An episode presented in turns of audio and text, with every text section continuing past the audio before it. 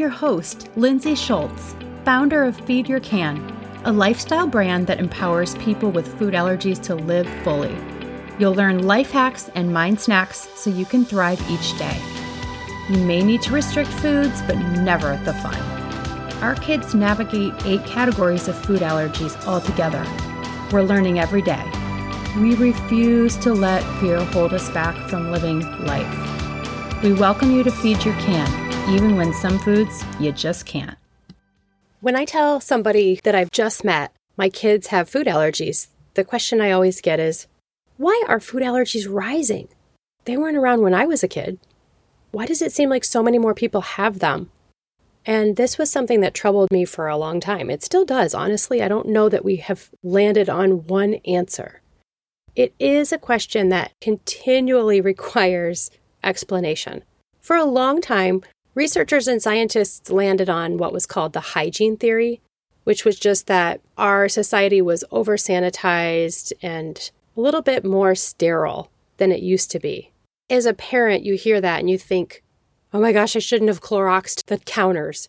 And I used Dawn soap for bottles that my kid drank out of. Maybe, maybe I should have just lived in a pigsty after all and instead of putting all that guilt on myself on why my house wasn't always clean. And that's kind of ridiculous because, one, that's just adding more guilt. I mean, you have a kid, and all of a sudden, you feel like you're this fiercely protective human trying to keep another human alive, and you're already feeling guilty. Mom guilt is real, parent guilt is real.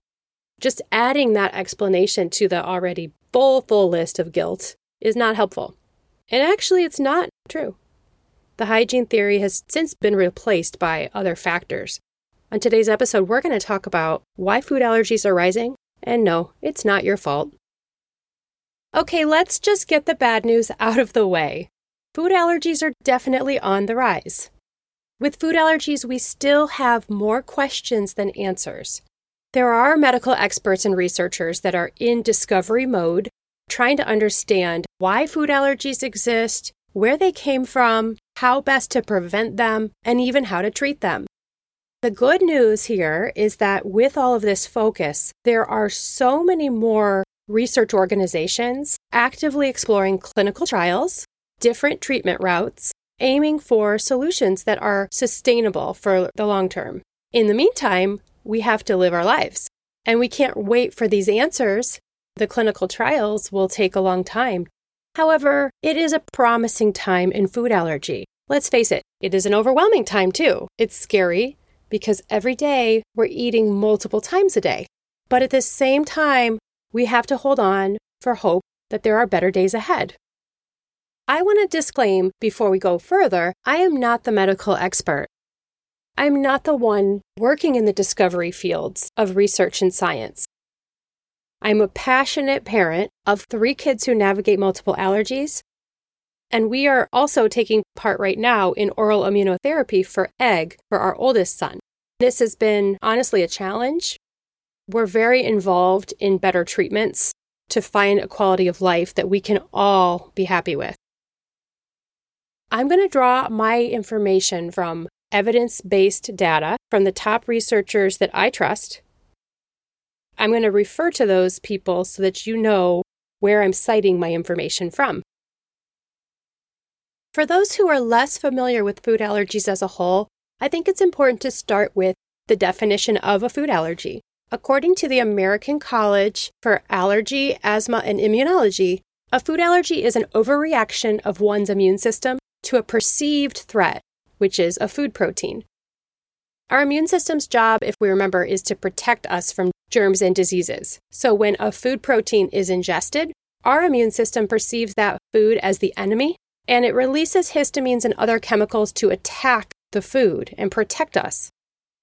Our immune system is triggering cells to release these antibodies that are called immunoglobulin E, or IgE, and it helps bring our body back under control. So, if we come into contact with that same food allergen in the future, those IgE antibodies will act as guards and they will signal a histamine response, which looks like an allergic reaction. As we know, symptoms can range from mild to the life threatening kind that require epinephrine when a person goes into anaphylaxis. According to FARE, the Food Allergy Research and Education nonprofit in the United States, over 32 million Americans have food allergies, which is about 5.6 million kids under 18. That equates to about 10% of adults. And if we're looking at a classroom for kids, it's about 1 in 13 children, or roughly two kids in every classroom. When you look across the year, almost 200,000 people are requiring emergency medical care. Every three minutes, a food allergy reaction is sending someone to the ER. When we look at the culprit, over 90% of reactions are occurring from nine food allergens. In the US, those are required to be labeled and disclaimed on manufacturer food labels. However, there are more than 170 foods that have been reported to cause allergic reactions overall. So when we look at that, we know that this is not something that's slowing down. In fact, it's becoming a little bit more complex as to what and why and how 170 different foods are now triggering these types of reactions in people. On top of that, there is no one test that can accurately confirm if a person has food allergies because symptoms are pretty unique to each person. It's a little bit of a nonlinear path. There's not one test that can just tell you does the blood work indicate it? Does the skin test indicate it? No, in fact, those two tests have to be put together. And then the only third component that can really confirm if you have that food allergy, if the blood and the skin work don't tell the story, is an oral food challenge, which terrifies people. They don't want to eat the thing that's going to make them sick.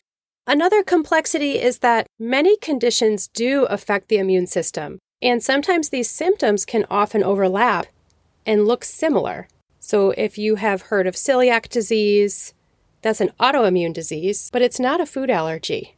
Or some people have food intolerances, which is when the food is not digested properly, but that does not involve the immune system. So, the word food allergies can be misinterpreted when people don't understand that the immune system is involved. Some of these statistics and facts that I just rattled off about Americans living with food allergies came from research that was conducted by Dr. Ruchi Gupta. She's a world renowned professor and public health expert in food allergy. She's also known for groundbreaking research in the areas of allergy and asthma epidemiology. I pay attention to her work and most recently, she released a book entitled Food Without Fear. It helps define a full spectrum of adverse food conditions that are leaving people feeling miserable. Dr. Gupta calls some of these conditions masqueraders. The symptoms might mimic food allergy, but in fact, they are not life threatening. She says this might lead people to think they have a food allergy, when in reality, it's a different disease altogether. In her book, she offers a helpful framework and a practical approach to helping dial down these fears. And really, what I love the most is that she really takes the time to untangle some of the confusion happening for people with these food related conditions and empowers them to take some of that control back so that they might find ways of eating safely and getting back to living. Even with that said, actual diagnoses of food allergies are still on the rise. The full picture is still very fuzzy on why some people get food allergies and others don't. It's a really complex matrix. It's still under discovery, as I mentioned, by hundreds of researchers. And if it were straightforward, we wouldn't get asked this question all the time, and we'd have more of a clear picture on the cure for food allergies. Theories do vary, but there are some consistent factors that are unanimously supported genetics, environment, diet, lifestyle, all seem to be contributing factors to the spike in allergy cases. Of course, these factors play different roles, and the dynamic landscape of research continues to raise more questions than answers. It's definitely not straightforward, even with theories, such as that hygiene hypothesis, which suggests that we sterilize our environments. It's not that simple. There are other factors at play besides this one area. Dr. Kari Nadeau is a leader from the Sean N. Parker Center for Allergy and Asthma Research at Stanford University. She co authored the book The End of Food Allergy, which naturally piqued my attention. Based on scientific research, she points out some interesting lifestyle actions we can consider adopting to prevent food allergies. She gets us closer to helping our immune systems develop properly and help identify the right threats for our system. I really like what she did in trying to synthesize her findings. She came up with a wealth of evidence saying that six D's are helpful. Let me walk through those. Number one, make sure your vitamin D levels are good. If you can, keep a dog while your kids are small. Have a good dirt around you to bring diversity into the gut's microbiome. If you can avoid dry skin, that will help keep the skin barrier intact. Researchers have found when babies have eczema, it opens up the skin enough for allergens to seep through and affect the immune system. Avoiding strong detergents that irritate the skin is another way to keep that barrier tight. Finally, diversifying the diet early matters for the baby. These six Ds are helpful insights to know and put the power back in our hands. It gives us a little bit more control on what we can do. Some of these actions will not help a child who has already been diagnosed, but they are excellent practices overall to consider and share. Don't beat yourself up, though, if you think you caused your child's food allergies. Trust me when I say this. I have struggled with guilt personally in causing our kids food allergies. But reading her book helped me to understand that the factors are far too complex and that research is just ongoing we don't have clear answers yet. You see, I'm a problem solver by nature. And I know it can be so frustrating to hear because if there's a problem, I immediately jump to how can I fix it? We want clarity. I want confirmation. I want to know what is happening and why. I can handle bad news, but don't just leave me hanging, right? Listen, I blamed myself for years. I still struggle with it at times. But what I've learned is that I can manage my own energy and turn it towards healthier outlets. I've learned that guilt weighs me down. It doesn't serve as a productive use of my energy. It's okay to sit in it, but you gotta move through it. For me, I understood that I needed the space and the time to process a lot of heavy emotions, but it didn't feel great to stay there. And I was finding that I was attracting that self fulfilling prophecy of more toxicity and would commiserate. It just didn't feel good. It was creating harm in my mental, physical, and spiritual well being. I had to let it go. But what I do is I replace the guilt with just tracking the evidence based research, treatment options, clinical trials. I still want to know. I still want to know why. I can't fix it but I can have some control on understanding if there are available treatments or seeing if people are finding life hacks and better ways to just live their lives fully. And that's what I'm interested in. I've learned that with my energy, it's limited. And I also learned I can either drain it, preserve it, or multiply it. And I love that thought. It kind of reminds me of money. you could spend it you can save it or you can invest it. And I really like the idea of investing my time and energy towards something that's going to serve well a lot longer than my feelings of guilt that just weigh me down. So, if you're struggling with this as well, here are some tips that you might want as you process your own heavy emotions. First, acknowledge the guilt. It's okay to sit with it. It won't go away. It gets uglier. It starts to drag us down, but sometimes we just need to deal with it head on. So don't shove it aside. Don't bury the emotions. Face it, talk through it. Find somebody who understands or could just be a soundboard so that you process outwardly what you're going through. You don't have to stay trapped in that space because that will actually drain your energy. But when you process it, you learn to let go and you learn to accept what you can't change. And when you let go of that, you're now preserving your own energy. If you're actually using your energy as you process it and get through it to help someone out or to better someone else's life or to add value back into the food allergy community somehow, or just in your world in general, you are investing your energy in the right way. I promise you that if you surround yourself with positive people, topics, and possibilities, you will preserve your energy, definitely. But you know what you'll do? You'll multiply it. It's going to be this circle. Figure out how do you multiply your energy? How do you release that tension? How do you let those feelings go, but use that energy for good? For me, I've been working out partly as a state of mental sanity, partly as a way to invest back in myself.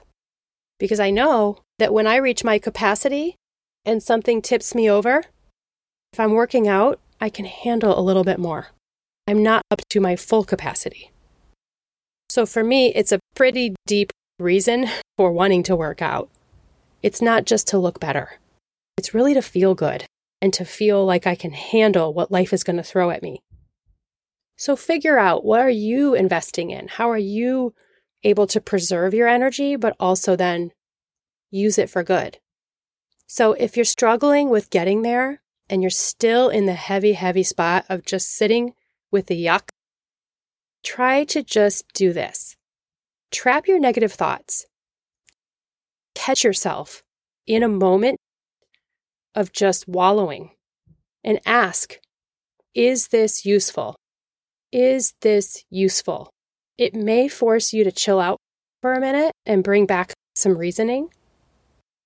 It may force you to reflect a little bit and decide to either sit in it longer or drop it and move through it, or face it head on and process it, or give something back to a community that you believe in, or just simply let it go.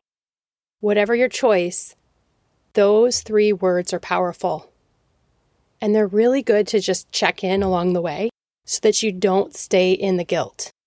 So now that you know that food allergies are not your fault, it's still a very complex picture and there's a lot of research ongoing. I hope that you can find a way to just preserve your energy and perhaps even multiply it. Thanks for listening. And remember, if you want to support what we do, then share, subscribe, and leave a review. You can also visit feedyourcan.com to grab a freebie or subscribe to our newsletter. Remember, feed your can because some foods you just can't.